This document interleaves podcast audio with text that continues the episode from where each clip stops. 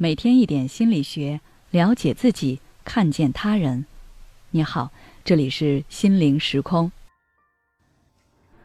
今天想跟大家分享的是，爱情需要给彼此一些空间。生活里总会听到有人会抱怨对象太过粘人，干什么都要一块儿，让自己一点空间和隐私都没有。说拒绝，对方就会说这是爱他的表现，不然。才不会这样做。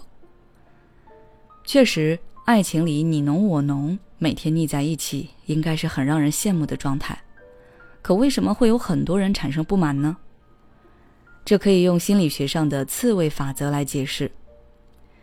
刺猬法则说的是这样一个十分有趣的现象：在寒冷的冬天，两只困倦的刺猬因为冷而拥抱在了一起，但是无论如何，它们都睡不舒服。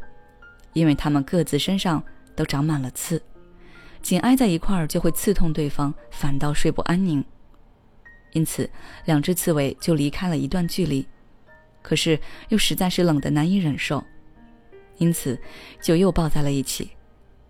折腾了好几次，最后他们终于找到了一个比较合适的距离，既能够相互取暖，又不会被扎。这也是人际交往过程中的心理距离效应，而这样的法则用在爱情里，也是很适用的。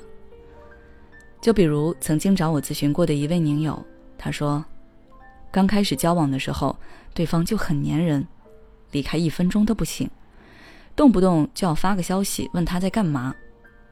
但那时他觉得热恋都是这样，而自己也很喜欢他，所以没说什么。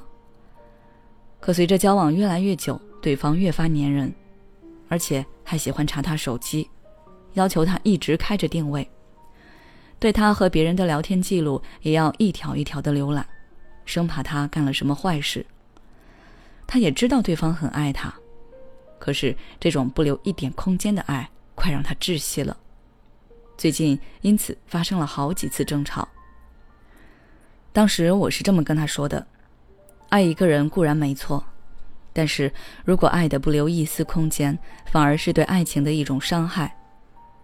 大家要记住，在爱情里留有一些私人空间是很重要，也是很有必要的。因为我们每个人都是一个独立的个体，即便你们相爱，也不可能真的成为连体婴。如果你一味的黏着对方，并要求对方的一切都不能隐藏，那样只会让对方觉得他是你的囚犯。觉得你一点都不尊重他，甚至会觉得你很烦。而一旦他觉得你烦了，就是你们感情出现问题的开始。如果你的爱人跟你说过类似的话，那柠檬建议你，首先必须停止这样过度的粘人行为。要知道，适度的粘人可能会增强双方的感情，可过度的粘人就是一种压迫了。虽然对方可能会因为爱你而选择忍受。但长此以往，终有一天会迎来爆发，而到那个时候，就很难挽回了。所以从现在开始，慢慢的减少，比如发消息、打电话的频率。对方如果值得信赖，那查手机这样的事情也要尽量停止。我知道一下子就完全改掉也不现实，但是一定要有改正的决心和态度。其次。好好利用自己的时间。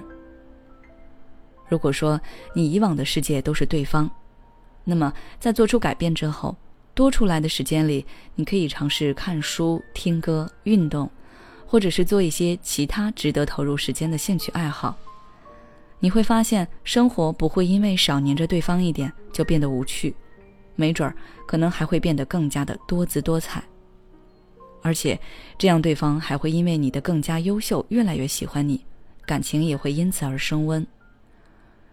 也许一开始你会对相处的距离把控的不那么熟练，但没关系，慢慢来。当你开始改变，就已经成功了一大半。好了，今天的分享就到这里。如果你想要了解更多内容，关注我们的微信公众号“心灵时空”，后台直接回复“空间”就可以了。